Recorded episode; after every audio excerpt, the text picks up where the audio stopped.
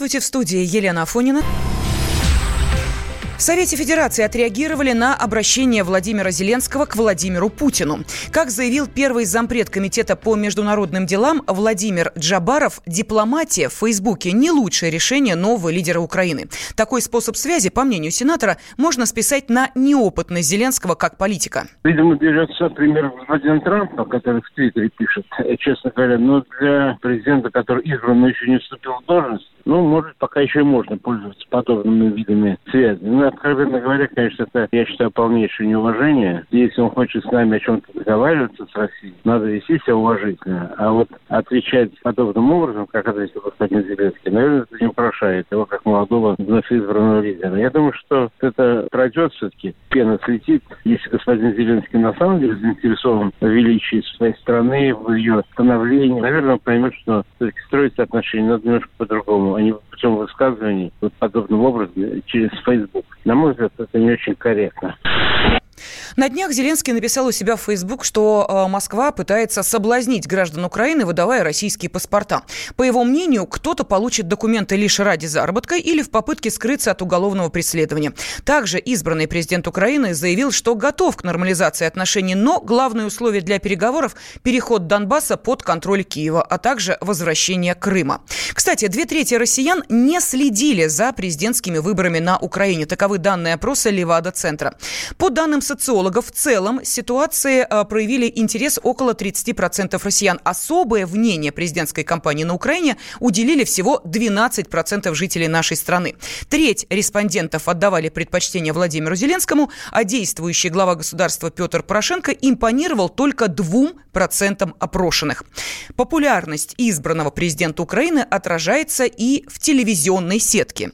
Телеканал НТВ покажет шоу «Магия», ведущим которого стал Зеленский. Программа была записана еще в 2011 году для телеканала «Россия 1». Вместе с Зеленским ведущей была Татьяна Лазарева.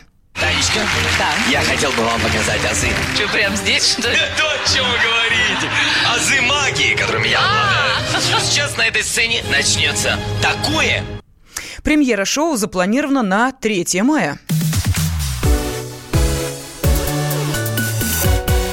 МВД попросила вице-премьера Татьяну Голикову предоставить полиции доступ к данным пациентов, составляющим врачебную тайну. Как сообщает «Коммерсант», министерство объяснило свой запрос необходимостью оптимизировать сбор информации о лицах, имеющих психические расстройства, больных алкоголизмом, наркоманией, а также представляющих опасность для окружающих. Эта инициатива поможет силовикам предотвращать преступления, уверен бывший оперативный сотрудник МВД Михаил Игнатов. Чтобы предотвратить те или иные преступления, которые могут совершить эти лица, о них надо знать. И поэтому абсолютно, я считаю, это нормальное требование МВД иметь информацию о таких лицах, чтобы, во-первых, держать их на оперативном учете и осуществлять контроль за их повседневной деятельностью. Но никакой здесь нету тайны врачебной для МВД и быть не может, потому что это связано с безопасностью общества, безопасностью граждан. Инициатива МВД не лишена изъянов, считает медицинский юрист Анна Орешкова. По ее мнению, есть риск, что информация о пациентах может попасть к злоумышленникам.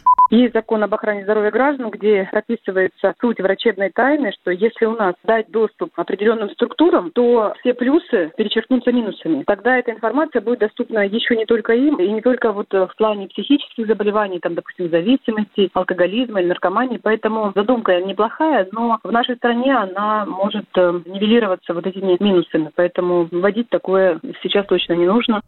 Орешкова предупредила, что если информация о пациентах утечет через каналы МВД, то это будет разглашением личных данных и обернется судебными исками.